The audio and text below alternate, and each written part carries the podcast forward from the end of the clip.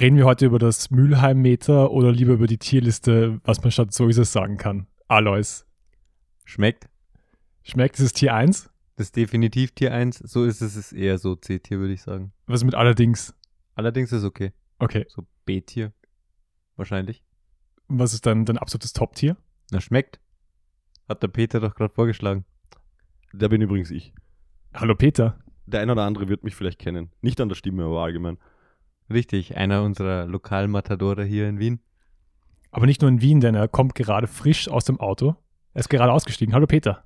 Ja, also es fühlt sich zumindest an, als wäre ich gerade ausgestiegen. Hallo, danke fürs, äh, danke fürs Einladen, danke, dass ich dabei sein darf. Ich war großer Fan von eurem ersten Podcast, auch wenn das eine komische, eine komische Tönung von Rot war, über die ihr gesprochen habt.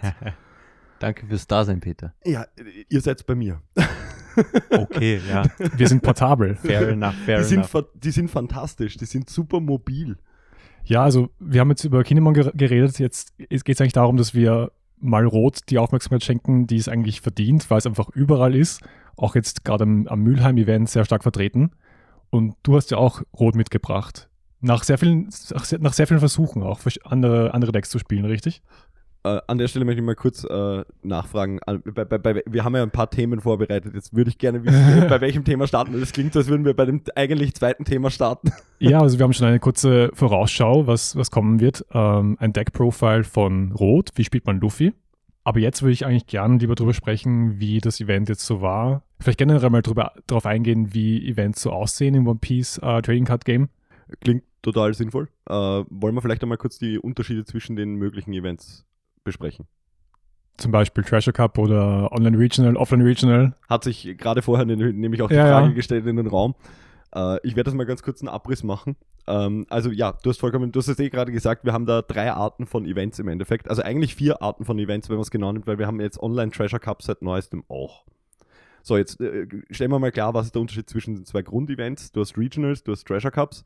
Treasure Cup ist so von Bandai das Premium-Format, wo es darum geht, echt auf Prestige-mäßig quasi zu gewinnen. Das ist halt der Cup, wo es halt auch vom Pricing her meistens so ausschaut, dass da eben ganz spezielle Promos dabei sind. Ich bin mir jetzt nicht sicher, ob bei dem Treasure, Treasure Cup, der jetzt noch läuft, oder bei dem folgenden Treasure Cup jetzt schon die Admirale dabei sind, die Admiral-Promos. Aber bis jetzt war es so, dass man halt da eben den Chopper bekommen hat, dass man da eben auch den Usopp bekommen hat, dass man Mm. da eben auch den Zorro bekommen hat. Also die ganzen Karten, die richtig viel Asche bringen. Ja. Und die man ganz gerne in so einem Acrylcase zu Hause stehen hat. Möglichst nicht in der Sonne, meine Lieben, weil da bleichen sie trotzdem aus. Und Playset im gut. Deck. So ist es. Oder Playset in Deck ohne Matte, ohne Hüllen, ja, bitte. Einfach nur für den Flex. Man gönnt sich ja sonst nichts. Ja, also ich gönne mir genug, also wenn ich da an die Wand schaue mit den Boxen, und das ist eh schon zu viel. Aber äh, der Treasure Cup ist mehr das Prestige-Event, äh, wo, wo Bandai sagt, ah, da geht es um, da geht's um, um, die, um, die, um die Bragging Rights quasi. Dementsprechend auch das Pricing. Beim Regional, das sollte ursprünglich eigentlich eine Art, und ist es auch auf den größten Teilen der Welt, eine Art äh, Qualifier für die Nationals sein. Der ein oder andere wird jetzt wissen, Das Sternchen. dass wir in Europa, das Stiefkind von Bandai, Ja. natürlich keine National Invites bekommen in den Top 16. Ich glaube, ich habe nie was Bitteres gesehen als dieses Sternchen mit, gilt nur für NA. Ja, voll. Nur Nordamerika. Wobei man an dieser Stelle jetzt auch dazu sagen muss, weil wir sind ja nicht das einzige Stiefkind, weil das gi- gilt im Endeffekt also durch diese Ansage in diesem Sternchen eigentlich dann auch für Südamerika. Also die haben dasselbe Problem. Okay, ja, macht Sinn. Weil die sind auch separiert tatsächlich. Südamerika und Oceania auch ist auch separiert. Also der englischsprachige Kartenraum in Asien Mhm. hat dasselbe Problem, also eben Australien. Okay. Weil mehr Ah, gibt es okay. da ja nicht, ne? ja, Neuseeland. Oh, ja, ja, Entschuldigung, das ist für mich Australien. Das wollen die Neuseeländer vielleicht nicht hören, aber die klingen beide gleich lustig. Ja, okay. Kängurus und Kiwis, das ist der einzige Unterschied. Fair enough. Ja. Okay, so kurz zusammengefasst, die Luffy-Karte, die Luffy-Winner-Karte für die absoluten Tops, die sind überall dabei. Die sind überall dabei. Die nummerierten, äh, nummerierten Karten sind immer auf allen größeren Events. Und dann gibt es ein paar Fancy-Karten, die man in den Top 32, 64, je- je nach, 64 nach Event. Der Chopper war 64 Ja, genau. in Karlsruhe. Und ich glaube ab Top 32. Also ich kann es dir ganz genau sagen und zwar, da kann ich gleich ansagen, wie das Pricing für beide Events ungefähr ausschaut. Da gehen wir gleich einmal runter. Also du hast, Yes. äh, Du hast für die Teilnahme kriegst du ein recht nettes Pricing eigentlich überall, wo es halt eben darum geht, dass du eben die, die Don-Packs kassierst. Da übrigens ist jetzt ganz klar geworden, weil ich nicht ganz sicher war, welches von den zwei Don-Packs kriegt man jetzt wann, weil ich hatte kurz Angst, dass das erste Don-Pack jetzt schon aus der Rotation draus ist, weil wir plötzlich auf dem Offline-Event ein Pack 2 bekommen haben und ich dachte so, ey scheiße, ich habe halt erst ein Don. Wie soll ich ihm zu mehr Dons kommen von dem Pack? Money. Äh, ja, genau. Vor allem, wenn man bedenkt, dass die Japaner das Ding halt in einer 10er-Box kaufen für 20. Absolut, Eier. ja. Ja. Und, und wir halt echt, äh, wir zahlen halt für ein Don davon einfach das Dreifache gefühlt. Me meistens eher das Doppelte. Aber der Punkt ist der, äh, da kriegst du halt hübsche Dons. Du, und es ist jetzt übrigens so aufgeteilt, dass du tatsächlich für Offline-Events kriegst du das Don Pack 2, für Online-Events kriegst du das Don Pack 1. So haben sie es Ah. aufgeteilt.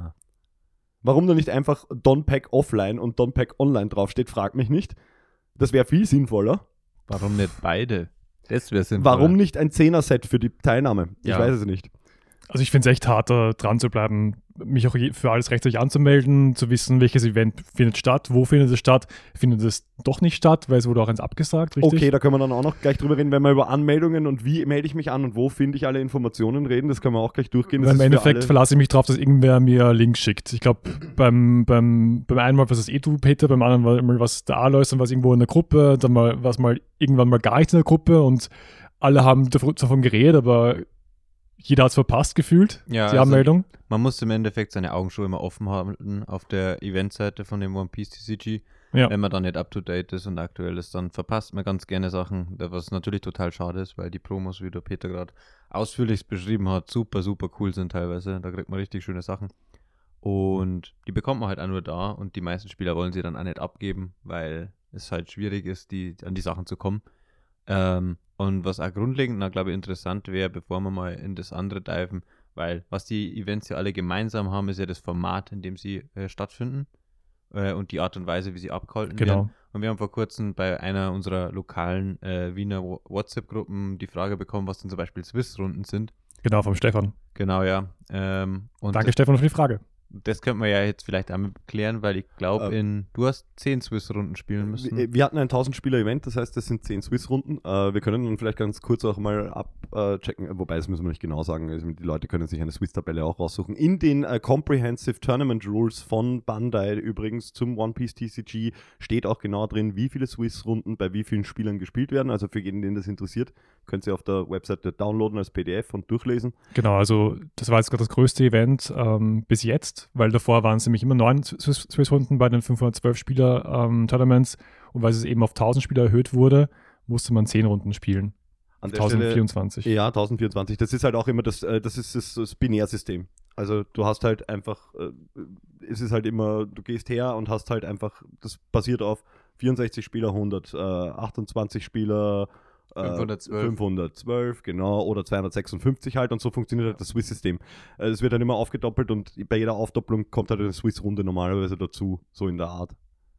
Genau. Also eigentlich läuft das so auch ab, wenn du ähm, jetzt 1-0 stehst, dann spielst du auch wahrscheinlich gegen einen Spieler, der dann 1-0 gestanden ist und so weiter. Das heißt, wenn du 1-1 stehst, spielst du gegen jemanden, der 1-1 steht.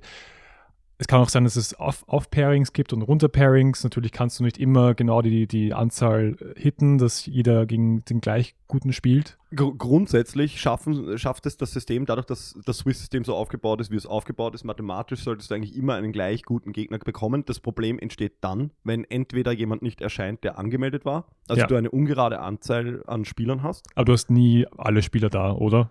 Ähm, nein, selbst auf ja. dem 1024-Spieler-Event, wo es wirklich drum. Und da, da gibt es andere Gründe dafür. Deutsche Ja. Bahn, Dankeschön übrigens dafür. Shoutout Autsch. an die Deutsche Bahn. Ja, das kann man hin und wieder mal machen, glaube ich. Äh, grundsätzlich ist es so, dass du, dass es nur Down- oder Up-Pairings gibt in dem Moment, wo entweder Leute eben nicht erscheinen zum Start oder meistens gerade bei größeren Events dann nachdem Runde 3 vorbei ist, weil dann bekommen die meisten Leute ihr Participation-Zeug und Leute, die Mhm. dann 0-3 stehen, sagen dann, okay, ich ver vergiss es, ich spiele nicht weiter, ich äh, drop lieber und gehe auf eins von den Side-Events auf, dem, äh, auf dem Turnier, weil die werden dann normalerweise auch gestartet und abgehalten, eben damit dann nochmal erstens der Tournament Organizer ein bisschen was einnehmen kann, die Leute noch weiter spielen können. Äh, Bevor wir aber dahin gehen, ich, ich weiß, ich rede furchtbar viel, aber reden wir nochmal kurz über den Unterschied zwischen Regional Treasure Cup und vor allem auch für, über die Anmeldung, weil ich glaube, es ist ganz wichtig, dass man dieses Anmeldeding einmal ganz, ganz klar definiert, vor allem weil wir ja eben offline und online auch haben. Wir haben auch kurz über das Pricing geredet. Ich gehe das nur ganz schnell nochmal durch. Du hast halt immer dann ab 128 wird es interessant. Top 128 kriegt noch was extra normalerweise, Mhm. meistens nur eine Kleinigkeit. Top 64 kriegt dann sowas wie eben den Chopper beim Treasure Cup Mhm. oder eben nochmal eine Kleinigkeit bei einem Regional. Äh, Top 32 kriegt dann den Usopp äh, beim Treasure Cup und was normalerweise einen Nationals Invite, glaube ich, Ja. den wir nicht haben. Oder Top 16, ich bin mir gar nicht sicher, das ist jetzt hin und her, das habe ich nicht vor Augen. Äh, und dann eben die Top 16, da gibt es dann auch wieder spezielles Pricing und in dem Fall eben den Zorro beim Treasure Cup und äh, ja. Top 8 kriegt bei den Offline-Events dann normalerweise immer einen Serialized Luffy-Leader.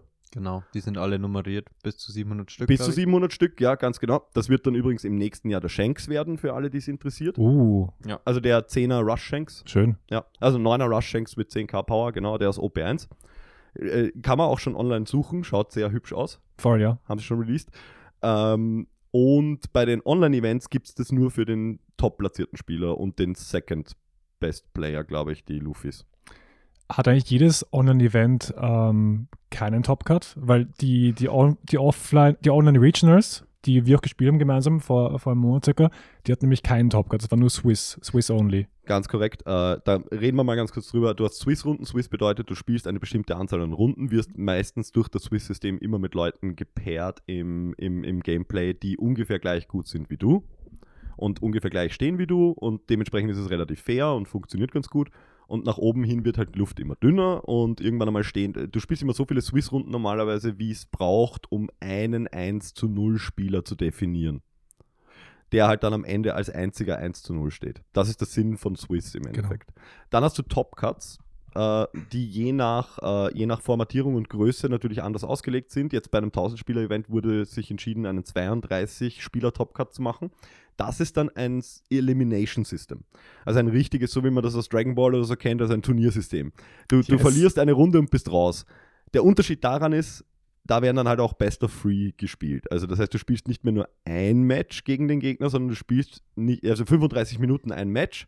Du spielst dann eine Stunde für bis einer zwei Spiele gewinnt. Genau. Da ist dann auch das Wer First und Second geht relativ relevant, weil da gibt es dann andere Regelungen. Da müssen wir dann auch noch kurz drüber reden, über was da teilweise auf dem Event schiefgelaufen ist wegen dem First und Second gehen. Uh, spicy. In den Tops übrigens mit Judge-Ansage. Uff.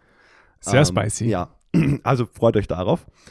Aber in den Online-Turnieren machen sie es grundsätzlich so, damit sie nicht einen zweiten Tag machen müssen, weil das ist der nächste Punkt. Äh, sowas machst du immer an zwei Tagen, weil du kannst einfach von Spielern nicht erwarten. Und viele können sich das jetzt vielleicht nicht vorstellen, wenn sie nur Übungsmatches gewohnt sind.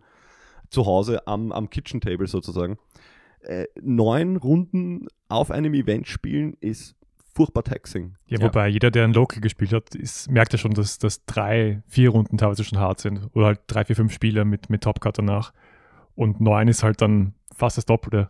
Ja, und was man halt nicht vergessen darf, ist, man reist an, man investiert ja im Endeffekt und es ist viel mehr Druck dahinter. Man schläft schlecht, wenn man irgendwie sich ein Airbnb mit 17 Leuten teilt. Und wenn man so, wie ich das erste Mal beim Treasure Cup in Karlsruhe, alles falsch macht, was man falsch machen kann, dann isst man eine Breze und zwei Red Bull und ist total im Unterzucker und fix und fertig. Das ist auch ein super wichtiger Punkt, da können wir dann nachher nämlich nochmal genau darüber reden. Vorbereitungen, das haben wir ja. Ja. besprochen, Vorbereitungen für was sollte man dabei haben, worum sollte man sich kümmern. Äh, da gibt es echt gute Tipps und wichtige Sachen, die man vielleicht nicht im ersten Moment bedenkt und äh, die einem dann echt den Arsch retten können. Also Ja. auch von der Konzentration her. Einfach einem das Gameplay auch erleichtern. Ne? Du darfst vor allem auch nicht vergessen, nicht jeder Veranstalter kann sich leisten oder hat die, die, die, hat den Space, dass er da jetzt einen eigenen Vendor aufstellen kann oder einen, eine, äh, eben so ein Fast Food Truck oder sowas, wie es eben bei dem No Heroes, ich sag's jetzt mal, bei dem No Heroes Regional jetzt war. By the way, so, die Orga war fantastisch. Also das, da kann man ihnen nichts vorwerfen. Trotzdem gab es Probleme, war abzusehen, war klar. Das kann man bei 1000 Leuten, die spielen wollen, die One Piece spielen wollen, einfach nicht anders machen. Verständlich, ja. Der Staff hat sich wirklich bemüht, die waren wirklich gut unterwegs. Ich muss sagen, großes, großer Shoutout an die, weil das war lächerlich gut gemacht für das, was, mit dem sie gearbeitet haben. Also es war auch jeder immer versorgt, also es gab immer Getränke, die waren immer gekühlt. Äh, Also Wow. ich meine, die musste man schon kaufen. Ja, ja. Äh, Da werden wir dann nochmal nur kurz drüber reden, oder reden wir gleich drüber, dass Deutschland offensichtlich noch immer in den 90ern festhängt und erstens einmal kontaktloses Zahlen offensichtlich nicht drin ist. Und Uff. die Tatsache, dass on Location einfach Bankomatzahlungen nicht möglich waren, war halt einfach eine Frechheit. Und es war halt nicht in einer Region, wo du einfach jetzt vor die Tür gehst und schneller mal einen Bankomaten irgendwo findest. Gab es ein Sammeltaxi zum Bankomaten? Nee, ich habe das nicht erlebt tatsächlich, aber sie waren wenigstens so nett und haben das echt eine halbe Woche vorher im Discord zumindest Ah, okay. announced. Wo wir aber wieder bei dem Punkt werden, nicht jeder ist auf Discord. Und nicht jeder weiß, wie Discord funktioniert. Mm, kann man sich anmelden ohne Discord? Für die, für die Offline-Events? Für dieses Weil- schon, ja. Für dieses konnte man sich ohne Discord, glaube ich, Stimmt, ja, für anmelden. die. Wenn dich die, wenn dich die Side-Events nicht interessiert haben, Ja. oder, oder beziehungsweise die meisten haben sich dann, glaube ich, auch erst einfach Day 2, als ihnen gesagt wurde, hey, es gibt übrigens Side-Events morgen oder heute, äh, haben sich dann für die Side-Events angemeldet. Ja, das ist ein signifikanter Unterschied zu dem äh, Treasure Cup damals in Karlsruhe, weil ohne Discord wärst du da aufgeschmissen gewesen. Ohne Discord hattest du keine Möglichkeit, deine Pairings zu sehen.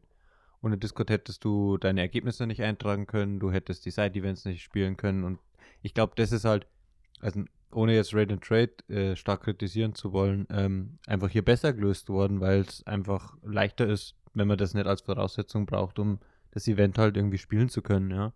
Wobei, hier muss man dazu sagen, sie haben die, da haben sie die Best Coast Pairings App verwendet. Also auch wieder nicht die Bandai TCG App, was vielleicht eine gute Entscheidung war, weil mit 1000 Spielern on Location ohne ein Wi-Fi und alle nur mit dem eigenen quasi in der Halle mit dem eigenen Internet-Handy, Oh äh. Handy-Internet, was halt gerade geht oder nicht geht, who knows. Ja, da muss halt echt, also da wäre Bandai App nicht so gut gewesen, glaube ich. Aber die Best Coast Pairings App, die musst du dir dann auch nochmal extra organisieren, musst dich dort auch anmelden, musst dich registrieren. Äh, Die hat tatsächlich halbwegs standgehalten. Ich muss sagen, die hat einmal nur kurz ein bisschen rumgespackt, aber alles in allem hat die das eigentlich getragen. Also es lässt sich festhalten, irgendein externes Medium braucht. Also dann. für die Pairings brauchst du irgendwas, weil das, es gibt halt auf keiner Welt, die können halt nicht einen, einen Screen irgendwo hin montieren und sagen, so, da werde ich jetzt die Pairings rausschreiben für äh, 512 Pairings. Ja? Ja. Mm, Da findest du ja deinen Namen nicht. ja. Ja. Macht Sinn. Oder wie es bei so kleinen, also ich habe das äh, Wochenende ein kleines Box-Tournament in Deutschland gespielt, da wurde halt die Liste einfach ausgedruckt, immer für jede Runde und aufgehängt. cute. Und das funktioniert halt, weil es halt nicht so viele Spiele gut, ja.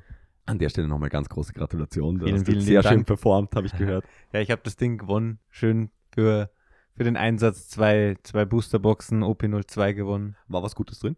Ähm, ja, also ich war zufrieden. Ich habe einen Secret, Secret Rare Kusan gezogen, einen Ivankov Leader Altart, eine Magellan Altart. Also Viel wichtiger, mit welcher Liste hast du gewonnen? na, mit unserer Kinemon-Liste aus dem Uh. ersten Podcast natürlich. Ich weiß nicht, wovon du sprichst. Was ist das für ein Lieder? Ist der neu? An dieser Stelle Folge 1, Kinemon ohne Bonnie, eine sehr, sehr spannende Folge. Genaue Deckliste ist mit dabei und warum wir was und wie spielen. Reinhören. Interessanterweise habe ich tatsächlich auch das Final, äh, Finale gegen, im Mirror-Match gegen einen Kinemon gespielt. Äh, äh, guter Spieler, keine Frage. Aber er hat halt eine Bonnie gespielt und ich halt nicht. Das hat halt vielleicht, vielleicht hat es den Unterschied gemacht, ja. Also ich kann nur empfehlen, unbedingt in den Podcast reinhören, der war fantastisch. Also selbst Danke. als selbst als jemand, der mit Grün nicht so viel anfangen kann, außer als Beimischung zu Rot. Also ja, nein, es ist auf jeden Fall cool. Also guter Podcast, bin auch froh hier Danke. zu sein. Das hört man gerne.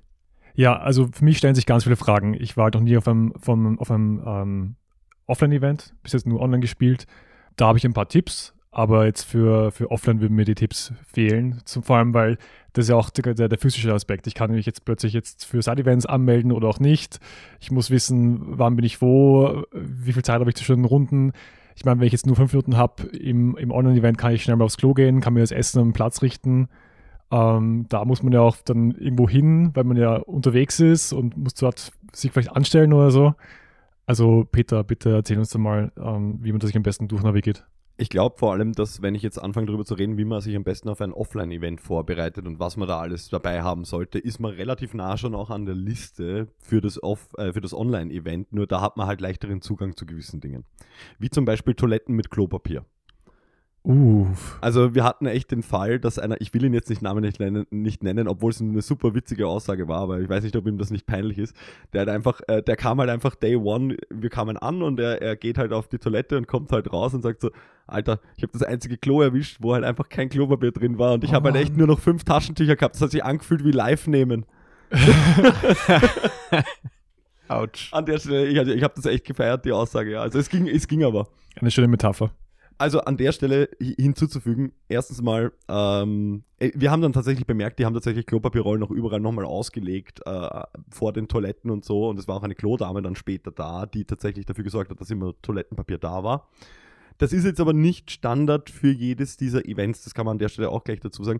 Also unter Umständen ist zu empfehlen, weil ihr habt normalerweise sowieso einen Rucksack dabei, was ich so ich würde nicht ohne Rucksack zu so einem Event gehen. Erst einmal, weil Ja. wir hatten auch Fälle, dass Decks geklaut worden sind. Es ist sogar die, Poli es ist sogar die Polizei gekommen. Also wir werden dann Diesen über Samstag. diesen Samstag, ja. Das waren, es sind drei Decks, glaube ich, in, in Summe geklaut worden über den gesamten Tag verlaufen. Beziehungsweise eins ist abhanden gekommen, zwei sind geklaut worden. Das ist auch wieder zurückgekommen zu seinem Besitzer. Bei dem geklauten ersten weiß ich gar nicht, was da im Endeffekt rausgekommen ist.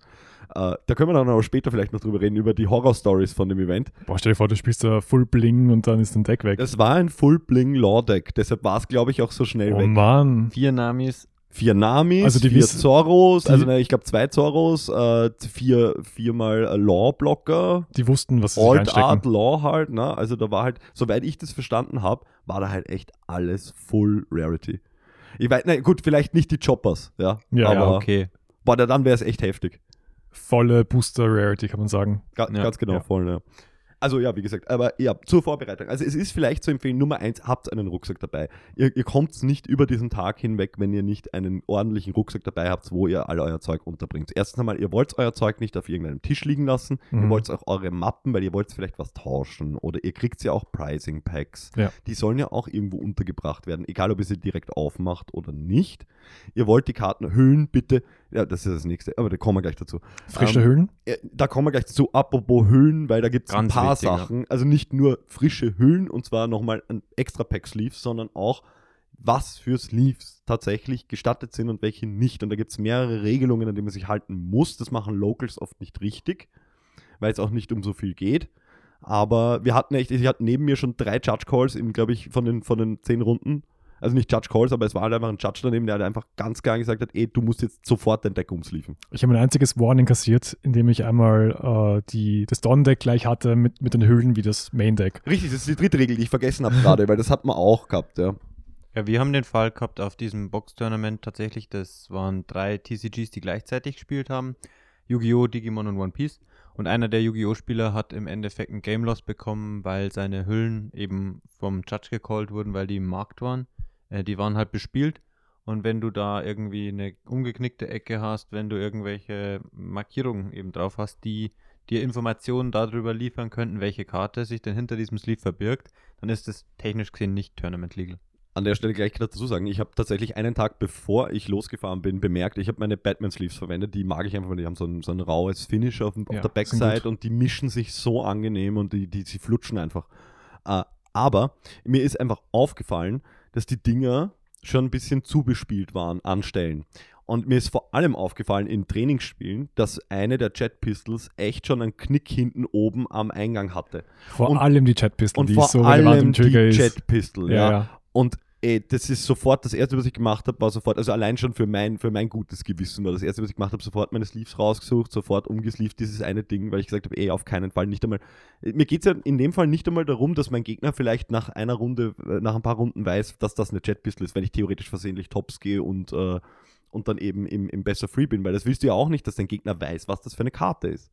Und ein Ja. Top-Spieler, der so eine, ich sage jetzt mal, eine Unebenheit in einer, in einer Hülle sieht und jetzt vielleicht nicht den Judge Call macht, weil er vielleicht sagt, und da muss man auch, also es gibt sehr viele Rule Sharks auch, ähm, können wir auch noch drüber reden.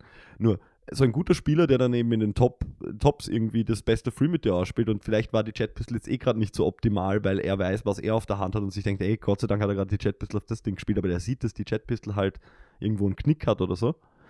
Der wird dann vielleicht nicht den Judge callen deshalb und der wird vielleicht hergehen und wird sagen, weißt du was, passt, das mischst du dir schön nochmal ins Deck und ich weiß it. dann beim nächsten Mal genau, wo die Jet Pistol ist. Und wenn es in dem Moment kommt, wo sie mir nicht gefällt, dann mache ich den Judge Call. Ja, oder was auch total schlimm ist, ist, wenn man das eben gar nicht weiß, äh, Ja. als Anfänger, ja, und dann, wie du sagst, Rule Sharking ist, ein- ist, ist ein Thema, das auch vielleicht als Begriff mal zu erklären, das ist, wenn Leute einfach die Regeln und äh, alles ausnutzen, um einen Judge zu callen und im Obsessiv. obsessiv eben dann einen Vorteil, sich, ich möchte, ja, sich im Endeffekt zum Erschleichen, ja.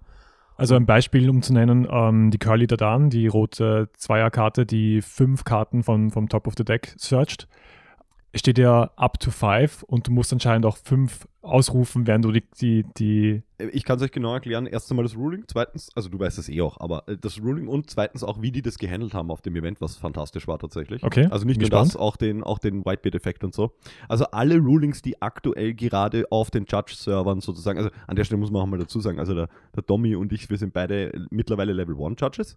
yes. Äh, wir, wir haben uns, wir haben uns den, den mühseligen, mühseligen Weg gemacht. Äh, ich finde es gar nicht so mühselig. nein, das war eh nicht mühselig, es war auch urlustig eigentlich. Und auch, Das stimmt. und auch die Zugänge, die man dadurch natürlich bekommt, sind sehr schön, Ja. ja. Also ich kann es jedem Spieler und jeder Spielerin empfehlen, einfach weil du lernst über dein Deck, über, äh, über dein, dein, dein Kartenspiel, das du spielst, lernst du mehr und kannst dann einfach qualifizierter äh, Entscheidungen treffen. Richtig, absolut. Und es macht total Sinn. Also ich würde es grundsätzlich jedem, der die Opportunity hat und Ja. der sie auch nutzen will und der eventuell vielleicht sogar hier und da mal seinen Local Stores aushelfen will, Voll. wirklich empfehlen, sich da mal anzumelden. Das geht relativ easy cheesy auch über die, über die einfach äh, über, äh, über Bande. Also da kann, Genau. man, kann man auf der Seite suchen, kann man sich anmelden, kommt man auf den Discord-Server, kann man da eintragen. Dann suchst du den Termin aus und dann dauert die Prüfung eine Stunde. Ja, die Prüfung an sich dauert, Dauert keine Stunde, aber keine Stunde, du musst ja. eine Stunde halt frei halten dafür, dass du halt Ja. dir einmal die Regeln durchliest und dann ähm, den Test machst mit ein paar Fragen. Ja, genau. Äh, wo waren wir gerade? Sorry, ich weiß, Ah, ich, ich Rule- tangiere, ich, ich, ich mache Tangenten überall. Ja, der. Aris hat, der Aris hat Ru- Rule Sharking angesprochen und, Und wir haben wie, über das, das, Ruling geredet. wie das genau, toll gelöst Dadan worden Ruling, ist im ja. No Heroes Event. Das Dadan-Ruling ist folgendes. Ähm, theoretisch, jeder macht das ja anders, wie man seine Karten from top searcht. Okay. Es gibt halt Leute, die, so wie ich, die nehmen halt einfach die Hälfte vom Deck einfach vom Deck runter und legen halt fünf Karten verdeckt auf den Tisch, damit der Gegner schön mitzählen kann, wie viele das sind. Mhm. Schauen sich dann den, den Fünfer-Stack an und entscheiden dann, was sie nehmen. Wurscht ob mit Nami, Bonnie, Momo, was auch immer. Also ich würde, ich würde die, die Karten einzeln ziehen und laut mitzählen dabei So, und jetzt kommt aber der im Punkt. Turnier. Wenn du die Karten jetzt mit der Dadan theoretisch unangesagt einzeln so ziehst, dass du die erste Karte ziehst und schon siehst, Okay. dann ist das Ruling offiziell von Bandai so, dass du gerade dich dazu entschieden hast, eine Karte zu ziehen. Weil du siehst bereits die Karte. What? Das heißt, du hast jetzt gerade beschlossen, eine Karte zu ziehen ohne Ansage. Nur up to one. Das ist das Official Ruling. Weil das ist, in dem Moment, wo du eine Karte kennst, hast du bereits den Zug up to gemacht. Wenn du noch nicht weißt, wie viele Karten du ziehen wirst, ziehst du so lange, bis du dir die Hand anschaust. Das ist das Official Ruling. Wir ich schüttel den Kopf für alle Audio-Listener. Da wären wir beim Rule Sharking. Da ja. wären wir beim Rule Ja. Sharking, ja. Jetzt kommt allerdings der Punkt. Sie haben das ganz am Anfang vom Tournament, Shoutout to No Heroes an der Stelle auch nochmal, bevor das Tournament gestartet hat, sind sie hergegangen, haben gesagt, so, es gibt ein paar Regeln, die jetzt gerade noch ein bisschen contentious sind. Ja. Und ein paar Rulings. Leute, hört's gut zu. Alle sind schon gesessen. Es war wirklich kurz vor Start der ersten Runde und sie haben halt echt nochmal angegeben, so, Kinemon-Effekt muss markiert werden. Das finde ich gut. Markiere deinen, egal Ja. ob mit einer Münze, Ja. mit einem Würfel, mit irgendwas, aber markier den Kinemon-Effekt. Ja. Mit Whoopslap. Womit? Oder Mit Whoopslap. es muss halt einfach, es muss halt einfach in irgendeiner Form für einen Judge ersichtlich sein, wenn der Judge Call kommt, dass du deine Markierung auf dem Ding gemacht hast in irgendeiner Form. Mhm. Weil ansonsten ist es halt contentious und er muss theoretisch für den Spieler entscheiden, der sagt, er hat es aber nicht gecallt. Wenn der Board State das so anzeigt. Ja. So, nächstes Ding, Edward Newgate 9-Drop-Effekt. Der Plus sagt 2K auf auch, den Leader. up to one of your leaders gains 2k. Ja. So, und jetzt ist halt der Punkt, das kannst du machen, das kannst du aber auch nicht machen. Wir haben jetzt lange im Judge-Discord herumdebattiert, wie man das jetzt am besten macht und wie das ist und ob man das nicht rule-sharken kann und bla bla bla. Und ich habe seit Minute 1, als ich ihn gespielt habe, und Minute 1, als ich in dieser Diskussion involviert war, gesagt, God damn it, nimm den verfluchten Würfel und markier deinen Whitebeard. Äh, Also markier einfach deinen Whitebeard-Effekt auf deinem Leader, dann kann keiner was sagen. Ja, das ist und das gleiche wie bei Kinemon im Endeffekt. ey, wie viel ich diskutiert habe mit den Leuten, mit anderen Judges in dem Judge-Discord, weil die gemeint haben, ja, aber dann kannst du ja immer noch sagen, ja, aber es ist egal, ob dann immer noch was zum Sagen ist. Er er ist markiert. Und ich glaube, dass die meisten Spieler, die dagegen sind, den Effekt zu markieren, so typische Rule Sharks selber sind, Ja. die gerne Leute einfach verwirren und so, und weil der Leader halt das, diesen Effekt für die nächste Runde auch kriegt. Und dann laufen die Leute halt mit 5k in den Leader rein. Also aus Erfahrung kann ich sagen, auch wenn du den depperten Würfel hinlegst, gibt es immer noch Leute, die mit 5K reinswingen. Stimmt, Alois, gell? Äh, ist mir noch nie passiert. Also ich bin. Ich habe noch, nie den- noch nie den On-KO-Effekt von Oden vergessen. Oh ja, das war Naja, bitter. ich habe das auch noch nie erlebt bei dir. Aber das war wirklich im allerersten Local von, von OP02. Spielst du den Oden und vergisst dann die We Effekte, obwohl du eigentlich eh so hyped sein musst, den mal aus, ausüben zu dürfen. Es war aber überhaupt kein Problem, weil er hat einfach trotzdem mich umgelackt mit vier Yamatos. Das Ich war wollte okay. gerade sagen, das Game habe ich trotzdem gewonnen. Aber du hast ja ein ab- absurdes Deck da, damals noch gespielt. Das Sephir. war ja. War das, war das Sephir, Sephir? Habe ich ja? das Sephir Sephir, ja. getestet? Ja. super. Äh, Da können wir dann später in, in einer anderen Folge vielleicht drüber reden, über meine blöden Meta-Calls immer. Aber ich finde es schön, ich finde es eine gute Journey. Du hast dadurch sehr viel Knowledge gesammelt. Ja, absolut extrem. Also für alle, die jetzt nicht gerade genau wissen, worum es geht, wir wollen es ja nicht komplett unoffen lassen. Äh, Das soll ja nicht so kryptisch sein. Ich habe tatsächlich immer, wenn ein neues Set rauskommt, äh, gehe ich bei Kartenspielen immer her und spiele mal so die gängigen Decks mal für, für ein, zwei Locals. Mhm. Also immer ein- Woche um Woche um Woche. Schau mal an, wie, wie fühlt sich das Deck an. Und äh, danach wechsle ich das Deck und spiele das nächste. Und so, das mache ich so lange, bis ich ein ungefähres Feeling fürs komplette Meta habe und weiß, was für Schwä man, man erfährt immer, was die Schwachstellen von Decks sind, auf Basis der Tatsache, wenn man selber spielt. Auf jeden Fall. Weil ja. dann weiß man, wo die Schwachstellen wirklich liegen. ja. Und dann kannst du dich halt hinsetzen nach eben vier, fünf Wochen, wenn du so die gröbsten Meta-Calls mal durch hast und kannst sagen, weißt du was? Jetzt baue ich ein Anti-Meta-Deck. Weil ich weiß ganz genau, was diesen Decks allen wehtut und bastel dran. Und so kam ich zu Luffy.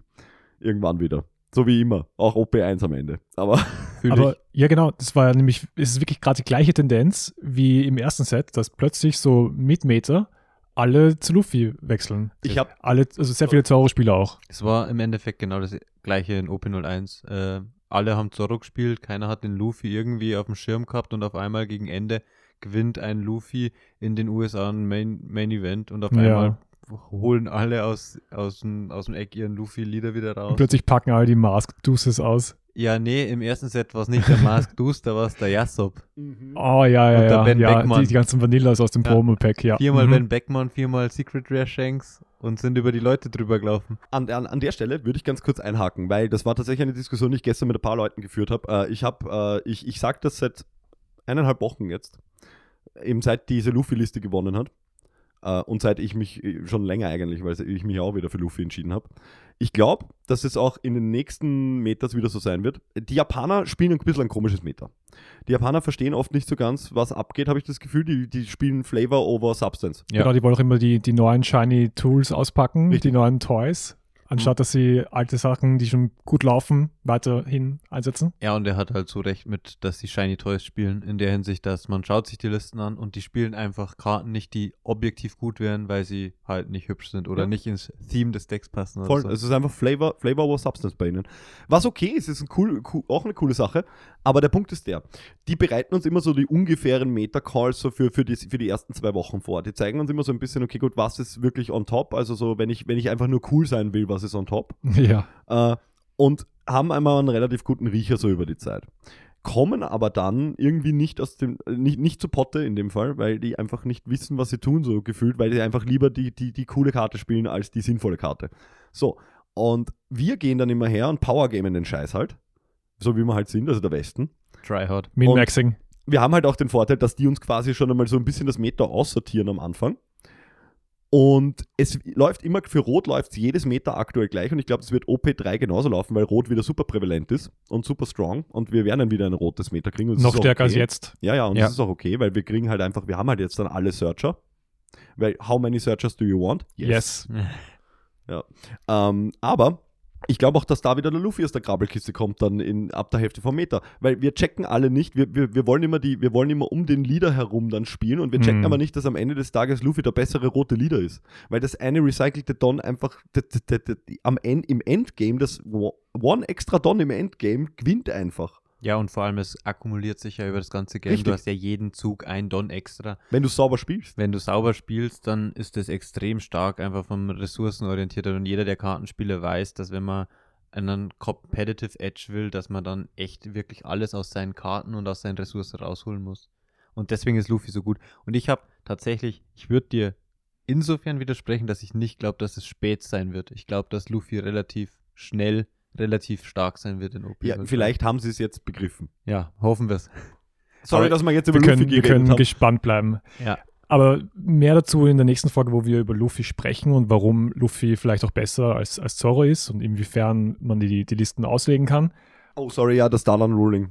Es ist, es ist erstaunlich, sorry. Wir haben über alle Rulings jetzt schon wieder gesprochen und nicht über Stardown-Ruling so richtig. Ja, du musst halt alle fünf. Achso, na, wie sie es Ja, ge- genau, wie sie's- ja. wie sie's, äh, Äh, sie haben es tatsächlich haben. so gelöst, dass sie eben am Anfang die Ansage gemacht haben und im Endeffekt haben sie dann auch gesagt, ja, okay Leute, äh, sagt diesen Effekt einfach an. Bevor ihr eine einzige Karte euch anschaut, sagt an, wie viele ihr zieht. Das ist Okay. halt super wichtig. Ja, macht Sinn. Aber äh, wie gesagt, der Punkt war einfach der, sie haben halt echt alles, was irgendwie im Weg sein könnte oder problematisch sein könnte, schon ab Minute 1 geklärt. Das einzige Problem daran war, dass die Boxen im hinteren Teil vom Raum leider anscheinend nicht mit der Hauptbühne verbunden waren Oh und man hat halt hinten echt nichts verstanden. Ich war zum Glück nicht ganz hinten, aber ich habe dann in den Spielen mit Spielern in späteren Runden bemerkt, dass äh, das einige nicht gehört haben. okay. Aber da kann man dann auch ein netter Spieler sein und das bin ich normalerweise schon, äh, weil ich will, dass alle Spaß haben. Genau, also so miteinander. Es soll- es ist ein Miteinander und nicht unbedingt nur ein Gegeneinander, also außer man ist irgendwie ein furchtbares Heisel, sorry. Äh, äh, ja, und, und äh, da kann man schon einmal gleich sagen, weil man, man kann den Leuten halt einfach gleich sagen, hey Mann, sag's einfach an. Mich stört's jetzt nicht, aber für die Zukunft, weil irgendeiner Rule Shark dich halt dann aus der Runde raus damit, ja. Das ist halt einfach nicht sinnvoll. Ja, wei- weiter zum nächsten Punkt, sorry, ich wollte es nur zu Ende bringen. Ja, komplett fair, dass man das mal auflöst. Ich habe mir angesehen, welche Listen gewonnen haben. Und es war schon sehr rot. Also blöd, dass es noch roter wird in Zukunft, aber äh, von 32 Top-Listen waren 20 rot oder zum Teil rot. Ich bin jetzt mal so frei und grätsch hier kurz nochmal rein. Wollen wir nochmal weiter über was bringe ich auf ein Event mitreden? Weil damit haben wir begonnen und wir haben nicht, wir sind nicht mal über das Klopapier rausgekommen gerade. Also Peter, würdest du sagen, man soll Klopapier mitnehmen? Ja, ja, das schon. In den Rucksack vielleicht eine Rolle Klopapier einpacken oder einfach nur ein paar Backerl Taschentücher. Im Notfall das Don-Deck einfach miss missbrauchen. Äh, nehmt eine Wasserflasche mit. Also einfach eine Flasche Wasser. Die könnt ihr auch auffüllen wieder. Aber ihr, ihr, müsst, ihr müsst irgendwas zum Hydrieren haben. Jetzt gar nicht, nicht einmal deshalb, weil, oh, vielleicht gibt es nichts zu trinken. Das ist das, das schlechteste Outcome, wenn es einfach nirgendwo was zu trinken gibt zum Kaufen. Mhm. Äh, aber einfach nur, weil man will sich vielleicht auch nicht leisten, dauernd für 2 Euro oder 2,50 Euro eine Dose Cola zu kaufen. Ist vielleicht auch nicht das Gesündeste, den ganzen Tag nur Cola zu trinken. Absolut, das kann man ja. auch sagen. Ja. Also mit dem Koffein wäre ich grundlegend vorsichtig. Koffein erst spät, wenn du schon viele Runden gespielt hast. Weil wenn du zu früh, zu früh die Koffeinbombe zündest, dann zahlst du die Quittung im Nachhinein. Du nimmst einen Kredit auf im Endeffekt und die Ja. kommt umso härter zurück in den letzten drei Runden. ja, vor allem da, wo es wirklich drauf ankommt. Ja, genau. Ja. Im Endeffekt ist es ein Denksport. Also man muss sich da wirklich da am, am Riemen nehmen und schauen, dass man das richtig äh, timet, den kom kompletten Konsum. Egal Genau. ob es Zucker, Koffein oder sonst was ist. Ja, und Gu guter Ratschlag übrigens fürs allgemeine Leben an der Stelle. Konsum zügeln bitte, ja. Ja. so ist es. Ähm, da wären wir wieder beim Thema, so ist es. ähm, und was ich auch großartig Schmeckt. was ich auch sehr empfehlen kann, ist im Endeffekt, dass man eben sich schon Snacks mitnimmt, äh, was zum Essen, aber auch darauf aufpassen, dass man halt wirklich nicht zu viel isst, weil so dieses Loch, was man, wenn man viel isst, dann hat, wenn du dann in die Runde wieder reingehst Ja. und dann die Müdigkeit kommt, das kann einem echt tatsächlich das ganze Game kosten. Wenn man sich da nicht ganz sicher ist, was immer super hilft, ist einfach so ein Backerl Traubenzucker. Traubenzucker ist echt King. Nüsschen. Oder ja, ja, so, so Studentenfraß halt. Ja, einfach so, Ja. so Nüsse, so, so ein Nussmix oder sowas. Das, das hilft enorm. Vor allem, das geht schnell, das kannst du auch wieder verschließen. Du, du weißt vor allem auch nicht, wie viel Zeit habe ich zwischen den Runden. Dir kann es passieren, dass wenn alles zügig geht und die, die Pairings gut kommen und alle auch vor allem ihr Pairing abgeben, das ist übrigens das nächste, das können wir dann auch noch besprechen. Ähm, wir hatten echt die ersten vier Runden das Problem, dass die Leute teilweise echt nicht gecheckt haben, dass sie halt ihr, ihr, ihr Ergebnis eintragen. Und dann müssen die Judges ihnen Bitter. halt einfach nachlaufen. Ja, das ist anstrengend. Und wenn du halt, und irgendwann mal haben die Judges halt einfach drauf geschissen. Also, ich weiß nicht, ob ich überhaupt fluchen darf, sorry. Ist das, okay, Ist das ist ein, okay, ab, ja. ist das ein Ja. ab 16 Podcast? Demonetized. Scheiße. Aber ich glaube, es ist auch ein ganz, ein ganz guter Tipp, dass man, dass man vielleicht äh, anfangs, wenn man noch nicht so wirklich Erfahrung hat mit Events, dass man vielleicht ein Deck spielt, das nicht immer die vollen 35, 40 Minuten braucht. Also, ich würde nicht Blurple Croc empfehlen fürs Genau. erste Event. Kein hat, das hatte ich bei, bei Open 01 generell bei Locals mit, mit Kit, weil ich, ich war neu in dem, in, dem, in dem Spiel und Kit ist ein, ein, ein Deck, was nur stallt und lange überleben will und das jedes, jedes Spiel einfach hinauszögert. Und ich hatte dann einfach wirklich keine Zeit, um aufs Klo zu gehen. Und ich glaube, das ist ganz fein, wenn du zum ersten Mal ein, ein Tournament spielst, wo du halt neun Runden oder zehn Runden spielst, dass du ein Deck nimmst, was vielleicht ein bisschen aggressiver ist und nach 20 Minuten im Schnitt fertig ist weil dann kannst du auch wieder deine Gedanken fassen. Und ich glaube, das ist auch mit der Grund, warum Zorro ähm, sehr gut performt. Ja, und im schlimmsten Fall ist es halt auch so, dass du drei, vier, fünf Runden am Stück äh, jedes Mal knapp an oder in die Overtime kommst und dann halt wirklich keine Pause hast. Und dann musst du Back-to-Back spielen.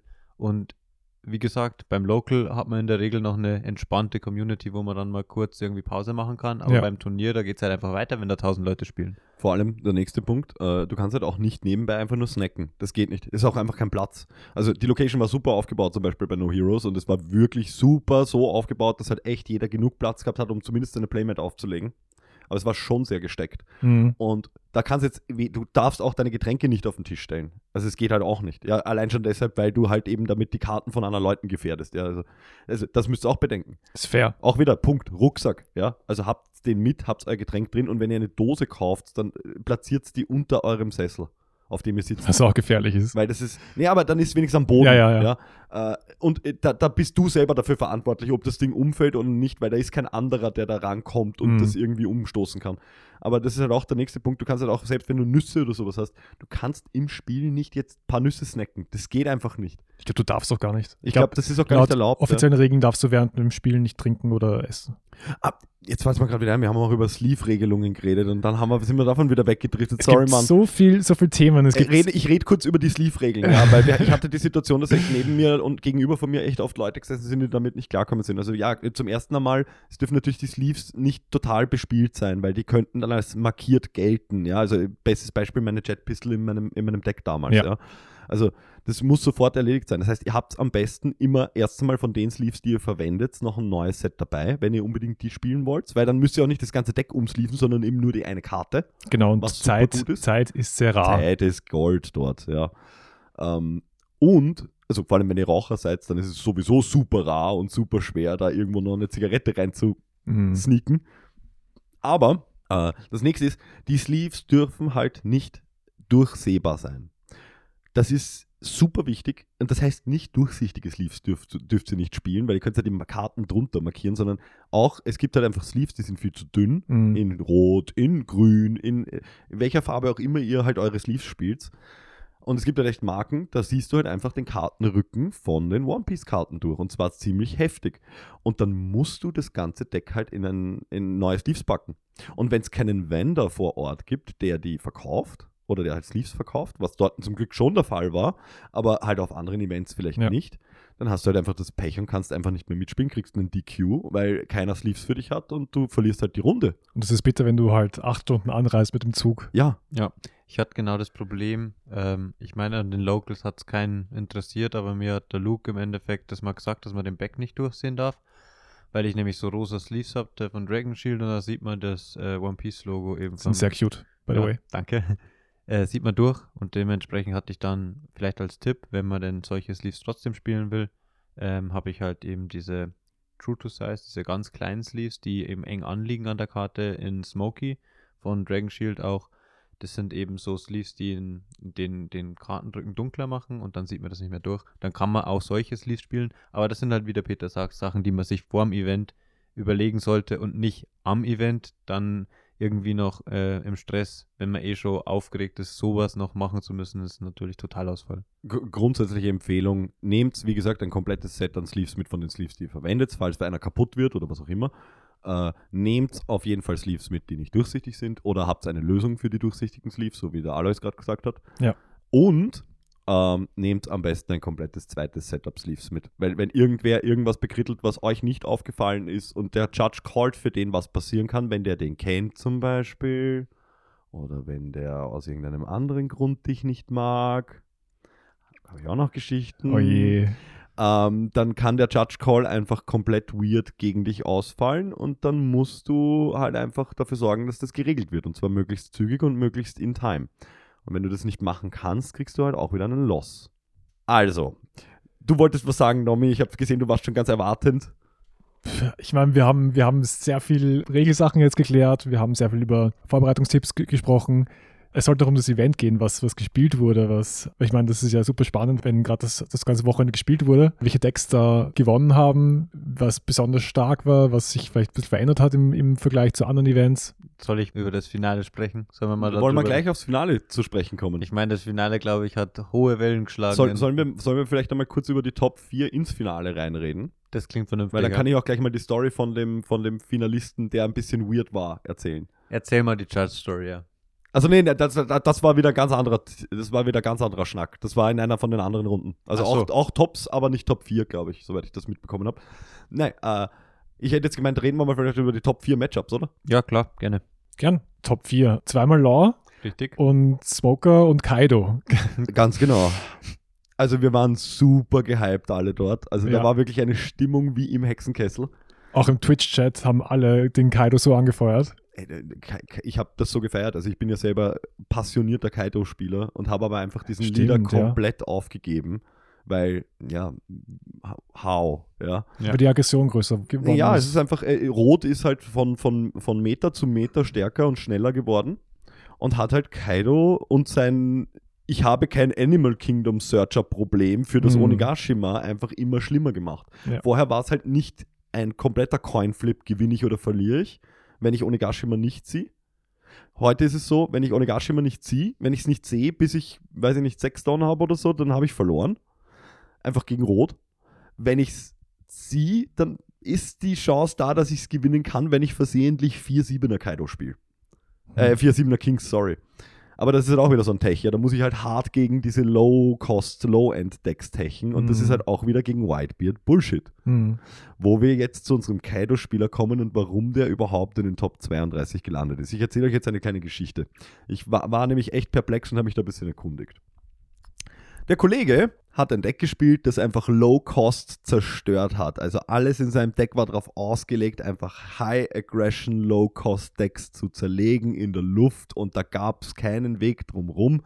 Der Typ war einfach darauf vorbereitet. Genau, er hat, glaube ich, auch vier, also von, von beiden Blockern, 2K, Blo- äh, 2000er Blockern, also zwei den- Cost-Blockern, ja.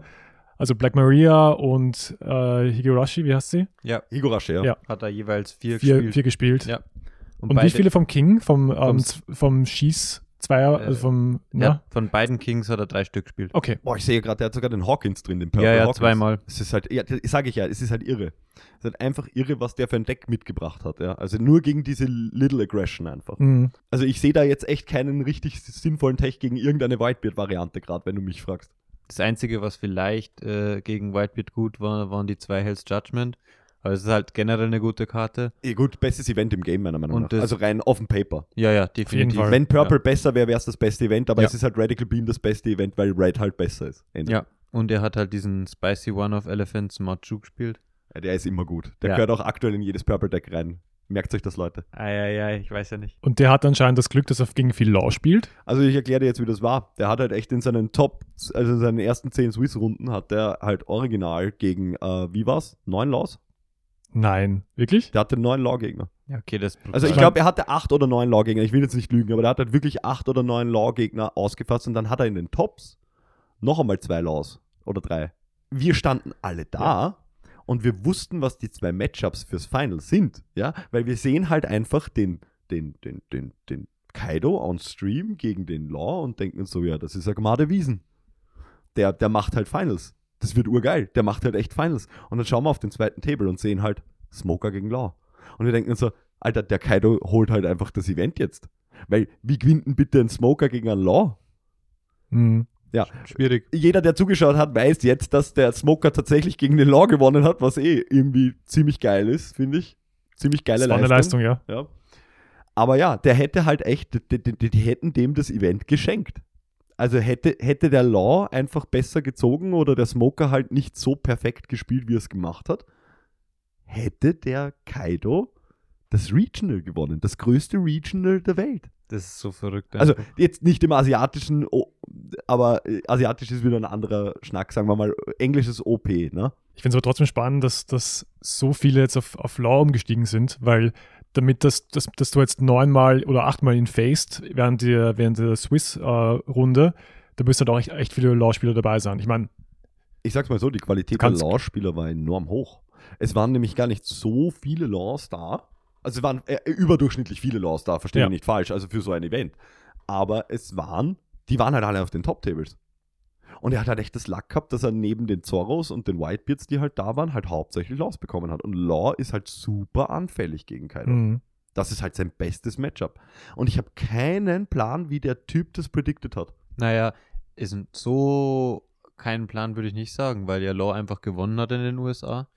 Stimmt. Genau, ja, die Liste von Michael, Michael E., Also- von dem Gross AI. Genau, und zum Beispiel auch YouTuber. Der, ja, und der, der, der Hibiki, auch ein Fellow Content Creator hier aus Wien, der auch die Locals im Respawn hostet, der hat ja seinen Ivankov darauf ausgelegt und gebaut, weil er damit gerechnet hat, dass viel Lore kommt. Das hat ja für ihn auch relativ gut funktioniert. Ich glaube, 37er gegangen. Ja, ja, 37er gegangen und es war echt traurig. Also wir, wir haben es ihm echt, echt vergönnt. Wir waren wirklich am Mitfiebern. Er hat halt wirklich ein gutes Showing dahingelegt, vor allem weil ich echt halt gesagt habe, ich habe noch bis an den Tag der Anreise hab ich gesagt, Alter, der kommt jetzt echt mit Ivankov.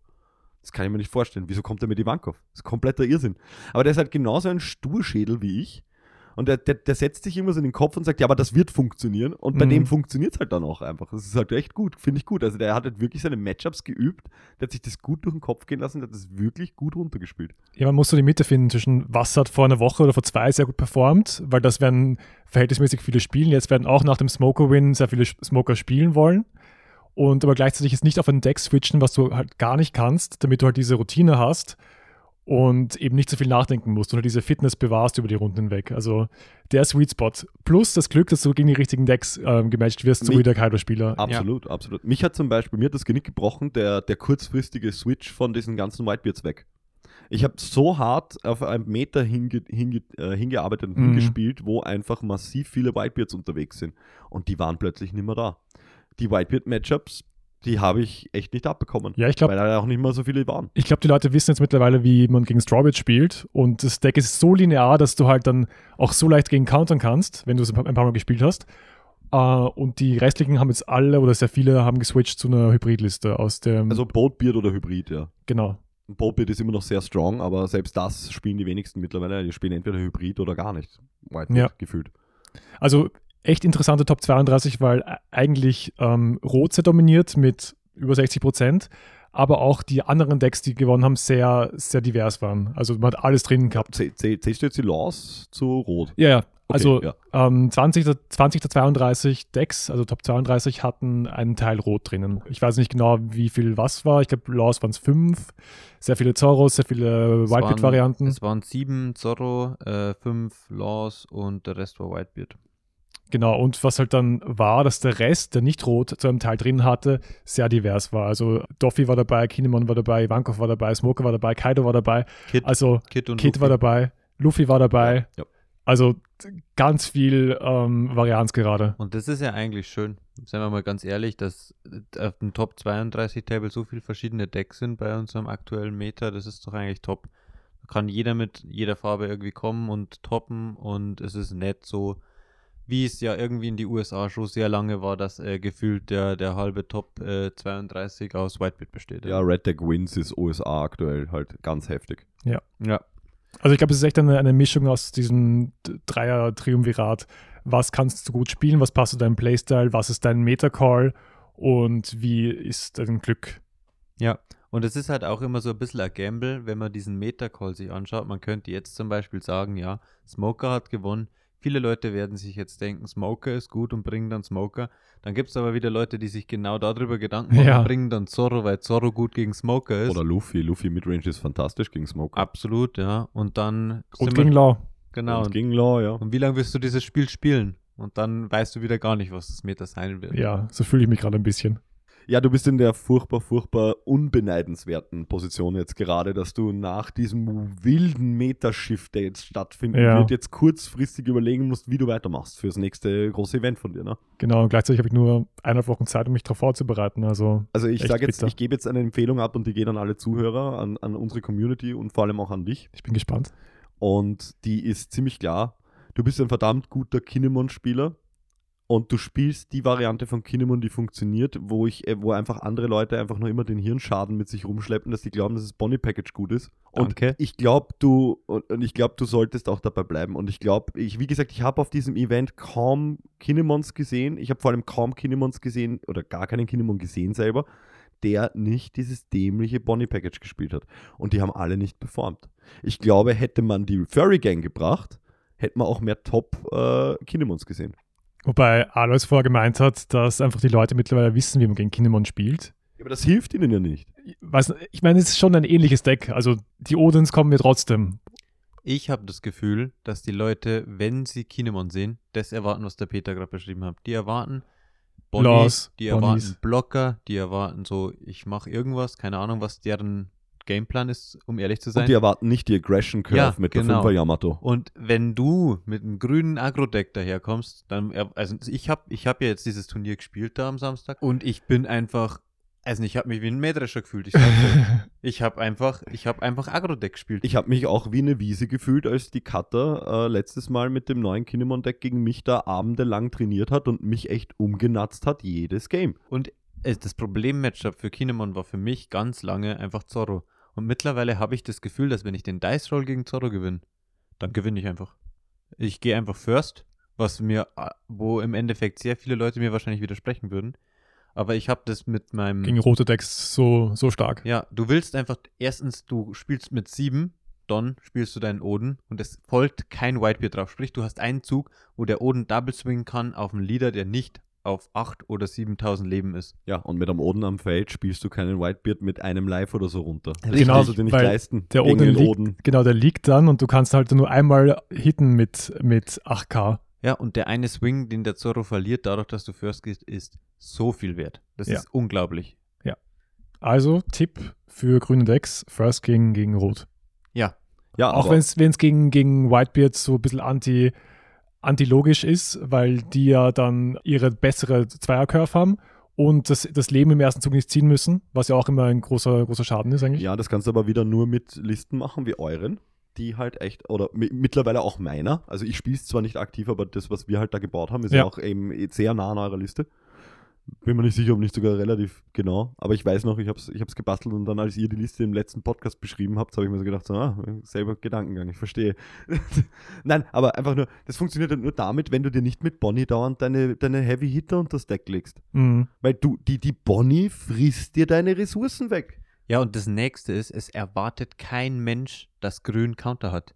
Kein Genau. Mensch erwartet Ja. es. Ja. Und dann swingen die teilweise greedy oder wenn du nicht mehr so eine große Hand hast, mit 6000 ist mir im Finale passiert. Ich habe Kino Mir- Mirror Match gespielt und er versucht halt, ja. Er, hat, er war ein bisschen behind und hat mit 6000 auf den 5000er gezwungen. Ja, und dann habe ich halt für 2K gecountert mit einer 3, drei Kartenhand. Und dann war es halt einfach vorbei. Ja. Ja, true that. Also ein Stick to the Basics. Ich bin da ganz beim Peter. Grün Ja. spielst du gut, grün Ich- spielst du lang, du kannst die Matchups. Ich sage mal, ich, ihr habt mich überzeugt, aber ganz bin ich noch nicht dort, weil ich möchte mir noch die dritte Folge von Don Voyage anhören. Und vielleicht werde ich ja von, von Luffy überzeugt, je nachdem, wie Peters äh, Turniererfahrung war und wie seine Liste letztendlich funktioniert hat und wie sein Testing verlaufen ist. Das klingt gut. Klingt super. Schmeckt. Schmeckt. Schmeckt anders. So, gut. so ist es. Dann vielen Dank fürs Zuhören. Ich bedanke mich für die Einladung von euch beiden. Das war wirklich ein fantastischer Talk. Ich weiß nicht, wie lange reden wir jetzt schon? Eine Stunde. Ja, das Oha. Ja, danke, dass du da warst, Peter. Ich glaube, ich bin versehentlich beim nächsten Mal auch noch da. Passiert. Sehr wahrscheinlich. Schmeckt. Und nicht vergessen, hydriert bleiben, Zucker, Schlaf, Klopapier. Klopapier, Donsleeves. Äh, äh, nicht so schlimm als kein Klopapier zu haben. Rucksack, Snacks. Schmeckt.